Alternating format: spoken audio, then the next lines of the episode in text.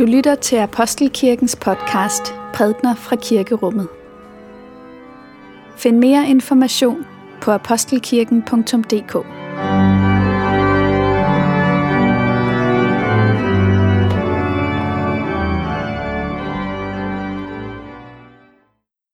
Godmorgen og velmødt på Allehelgens søndag her i Eliaskirken. Temaet for dette års Allehelgens gudstjeneste er at sørge med håb. Det er jo på denne dag, vi mindes dem, som er gået forud og som har været med til at, at vise os vejen. Vi skal høre dagens evangelium, som står hos evangelisten Matthæus. Lad os takke for Guds ord, for Guds ord i skriften, for Guds ord i blandt os, for Guds ord inden i os, takker vi dig, Gud. Da Jesus så skarne, gik han op på bjerget og satte sig, og hans disciple kom hen til ham, og han tog til ord og lærte dem. Salige er de fattige i ånden, for himmeriget er deres. Salige er de, som sørger, for de skal trøstes. Salige er de sagtmodige, for de skal arve jorden. Salige er de, som hungrer og tørster efter retfærdigheden, for de skal mættes. Salige er de barmhjertige, for de skal møde barmhjertighed. Salige er de rene af hjertet, for de skal se Gud. Salige er de, som stifter fred, for de skal kaldes Guds børn. Salige er de, som forfølges på grund af retfærdighed, for himmeriget er deres. Salige er I, når man på grund af mig håner jer og forfølger jer og lyver jer alt muligt ondt på. Fryd jer og glæd jer, for jeres løn er stor i himlene, således har man også forfulgt profeterne før jer. Alle helgen er den dag, hvor sorgen og taknemmeligheden går hånd i hånd. Det er ikke altid så let at få sorgen til at give hånd. Den vil helst gå for sig selv og ikke række ud til nogen. Men har man noget at sørge over, så har man også noget at takke for. Det er i dag på alle Allehaljen, at vi møder, vi mindes dem, der er gået forud.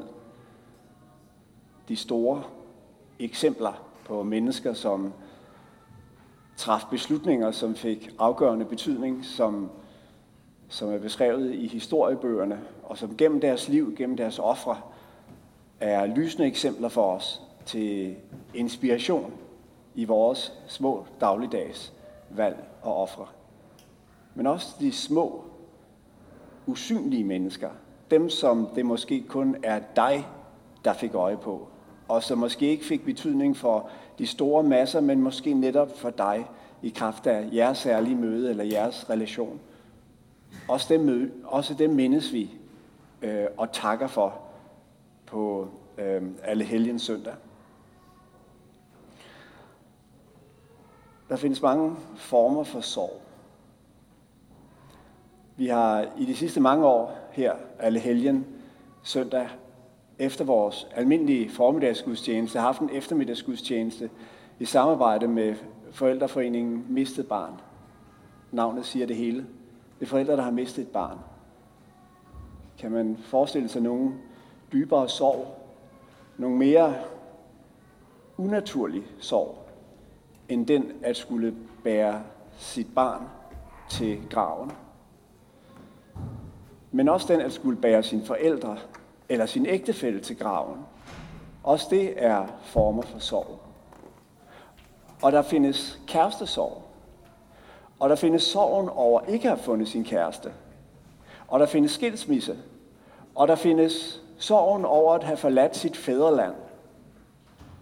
Der findes så mange forskellige former for sorg i vores liv. Og hver har sin enart, og hver har sin historie. Og i dag skal vi øve os i den øvelse at lade sorgen og taknemmeligheden tage hinandens hånd. At sørge med håb. Og vi har en tekst, som vi har hørt, som skal hjælpe os til det. Og det er saligprisningerne. Det er jo de sætninger, som indleder Jesu bjergprædiken. Og ja, vi hørte dem jo for et øjeblik siden. Salige er de fattige i ånden, himmeriget er deres. Salige er de, som sørger, de skal trøstes. Salige er de, som hunger og tørster efter retfærdighed, for de skal mættes. Og så videre. Det, det er sætninger, som alle sammen har den samme struktur. Salige er, for de skal. Og hvem er det så, der er salige? Ja, det, det er dem, der sørger. Det er dem, der er fattige i ånden. Det er dem, der hunger og tørster. Og så videre. Og så står der, de skal, altså i fremtidsform, der skal ske noget med dem, som øh, vil forandre dem. De skal mættes, de skal kaldes Guds børn og, og, og så videre. Så de her to led, det første led er nutid. Det er realiteten, det er den virkelighed, de befinder sig i. Og det andet, ja, det er noget, der ligger i fremtiden. Men så står der det lille ord salig foran. Der står ikke bare, de fattige ånden, de vil engang øh, øh, blive trøstet, eller de der sørger vil engang blive trøstet, osv. Men det er som om, at den her lyse fremtid siver ind i nutiden og gør noget ved den. Som om den kvalificerer vores måde at sørge på, eller vores måde at hungre og tørste på. Altså, og, og det er det, som håbet gør ved vores sorg. Hvis man er søsyg og befinder sig i et skib ude på, på, på havet og ser land, så kan man glæde sig, fordi nu ved jeg, nu er der kun en overskuelig tid, inden jeg kan slippe af med den her kvalme. Men det gør ikke noget ved kvalmen. Kvalmen er fortsat den samme, indtil man er i land. Hvis, hvis det bare var sådan med det kristne håb, hvis det bare sagde til os, kære venner, I skal ikke være så ked af det, for livet er ikke så langt. Og på den anden side af livet, der kommer der en evig salighed, som er meget bedre. Ikke? Altså, så vi ligesom øh, deponeret betydning i vores liv i den her verden, i en anden verden. Ja, der vil øh, det kristne håb egentlig ikke kunne hjælpe os til at sørge. Der vil det ikke kunne hjælpe os.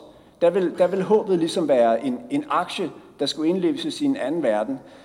Men det, som er hele den store betydning i det kristne håb, det er, at den knytter sig til Jesu Kristi opstandelse fra de døde. Den er ikke bare livsfilosofi, men den er et budskab om noget, der er sket i vores historie, som, hvad skal man sige, kvalificerer vores allesammens forhold til døden og til de tab, vi skal, vi skal øh, udsættes for. For Jesu opstandelse er jo netop ikke budskabet om, at Jesus, da han havde bragt sit offer, gik ind til evigheden hos Gud. Opstandelsen handler ikke om, at Jesus gik ind til den evige salighed. Opstandelsen handler om, at Jesus kom tilbage til det jordiske liv, til øh, den verden, hvor hans øh, disciple havde øh, svigtet ham, og hvor han selv havde oplevet øh, smerten og var blevet gennemboret osv. Det er en tilbagevenden til det jordiske, og det er derfor, at opstandelsen gør noget ved vores jordiske liv. Den gør noget ved vores måde at sørge på. Den siger, at evigheden er ikke bare deromme på den anden side engang. Evigheden er kommet ind i tiden, og den kvalificerer den. Den, den gør noget ved vores øh, måde at være menneske på og leve vores liv på. Den lærer os at sørge med håb. Og hvordan ser det så ud? Hvordan sørger vi med håb? Hvordan får vi sorgen til at gå hånd i hånd med taknemmeligheden? Jeg hørte for nylig uh, Lyle Dorset, en amerikansk professor, forfatter, fortælle om, hvordan det var, dengang han og hans kone mistede deres 10-årige datter. En redselsfuld nat. Hun gik sund i seng, og så gik der ikke 24 timer, så havde de mistet hende. Og fordi det gik så hurtigt, var det så uvirkeligt for dem. Og han beskrev, hvordan at de forlod intensivafdelingen, hilste på alle de mennesker, der var forsamlet, gik hjem, og øh, hvordan det gik i seng om aftenen, og, og ingen af dem kunne, kunne sove. Og så lige pludselig, da klokken var to om natten, så sætter han sig op i sin seng, og registrerer, at hans kone også er vågen, så siger han til hende, prøv at høre, det her, det er ikke en ond drøm, det er virkeligheden, det er vores virkelighed. Og jeg ved godt, hvad vi skal gøre nu. Vi skal give vores lille pige over til Gud. Og så citerede han ordene fra Johannes evangeliet kapitel 14, hvor Jesus tager afsked med sine disciple og siger, jeres hjerte skal ikke forfærdes. Tro på Gud og tro på mig. Jeg efterlader jer ikke faderløs, og jeg kommer til jer. Og han taler om trøsteren, der skal komme. Og så sætter de sig op og tager hinandens hænder, og så beder de den bøn, hvor I de tager deres døde i deres sind og tanker og lægger hende over til den Gud, som har overvundet døden. Og, siger han, det var ikke slut på sorgen, det var begyndelsen på sorgen. Derefter kom de mange år fulde af en følelse af tomhed, af meningsløs, af vrede, øhm, af skuffelse, af, af, af sorg. Men det øjeblik havde gjort noget ved sorgen. For i det øjeblik var Gud blevet lukket ind i den. Og dermed var sorgen blevet forbundet med en kilde, som ikke bare lod, den, øh, og lod dem være alene, men som hele tiden forkyndte, at der var, øh, der var en, der øh, var hos dem i det alt sammen. Og han fortalte, at 80 procent af alle ægteskaber, hvor man oplever et tab af den art, de går i stykker. Og det gør det, sagde han, fordi at mennesker mister troen på relationen. De tør ikke længere knytte sig til hinanden. De tør ikke vise sårbarhed, fordi de har engang erfaret, hvor galt det kan gå. Men det, at de lukkede Gud ind i det, det var med til at give dem et håb, der kunne ledsage dem på den lange sovrejse, de var ude på. At sørge med håb, det handler om at give Gud adgang til sorgen. For øjeblikket er der, som I ved, klimatopmøde i Glasgow. Det handler om kloden, og det handler om, at vores jord befinder sig på en kurs, som, hvis man skal tro alle videnskabsmænd, fører mod en katastrofe. Og jeg tror ikke, der er nogen af os, der kan være uberørte af de budskaber, som når os. Øh, jeg tror, det efterlader både følelser af afmagt, af, af sorg, af skam. Fordi at vi bliver bevidst om, at, at, at den verden, som vi kommer til at efterlade til, vores, øh, til de kommende generationer, til vores børn og børnebørn, ja, den verden, vi måske selv kommer til at opleve om et par, ti, par, par årtier, den vil være øh, forandret, at vi går imod en katastrofe. Og hvordan fungerer så dagens budskab? Hvordan fungerer det kristne håb ind i den sorg? Jo, der er mange, der har sagt, at, at det kristne håb i virkeligheden er lammende i forhold til det, fordi det, det kristne håb, det er vel håbet om, at den her verden, den skal brænde op, og så skal der komme en ny verden bagefter, som er meget bedre. Men jeg er ikke sikker på, at det er sådan, den kristne, det kristne håb fungerer. Jeg tror, at det kristne håb har en helt anden funktion. Det minder os om, at den verden, vi er sat i, det er et kunstværk fra Guds hånd, som er blevet os betroet, som vi skal tage vare på, som vi skal passe på. Og så siger den til os, at den store historie om den her verden, den er ude af vores hænder. Den må vi overlade til Gud. Det er ikke vores opgave at frelse den. Vi skal ikke tage kloden på vores skuldre. For hvis vi forsøger at gøre det, så er det ikke bare kloden, men os selv, som kommer til at gå under af det. Nej, vi må lægge kloden i Guds hånd. Og i det vi har gjort det, så bliver vi beredt til at tage fat på det, der er vores lille gerning. Vores lille bevidstgørelse. Den lille forskel, som vi kan gøre gennem vores dagligdag. Ikke ud fra en øh, byrdefuld bevidsthed om, at vi skal redde den her verden, men i, i tillid til, at den her verdens fremtid, den er ude af vores hænder, den er i Guds hænder. Og nu gør vi blot det, som øh, vi er kaldet til at gøre. Vi giver slip, og så tager vi fat. Og når vi tager fat på den måde, så forgriber vi os ikke på det, og vi bliver ikke slået i stykker af det.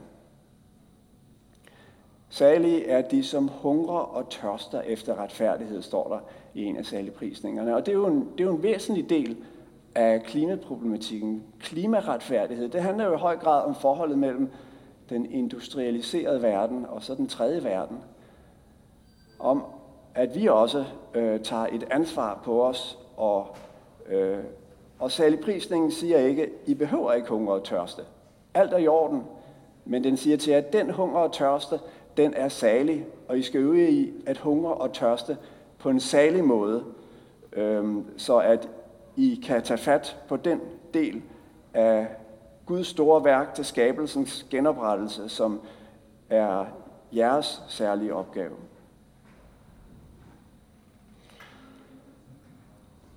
Lad mig slutte med et eksempel, som er mere end 400 år gammelt. Det stammer fra Johan Arndt, en, en stor tysk teolog i slutningen af 1500-tallet, begyndelsen af 1600-tallet, som i sit virke flere gange var i landsbyer, hvor pesten udbrød. Et sted var der 3.000, der døde. Og da pesten for alvor tog fat i landsbyen, så nægtede han at, at, at forlade den, som de fleste andre gjorde. Men han, han tegnede sit testamente, og så gik han ud og besøgte folk. På et tidspunkt oplevede hans nære ven, øh, Johan Gerhardt, det ulykkelige, at hans kone døde under pesten. Og øh, Øh, Johan Arndt skrev et brev til ham.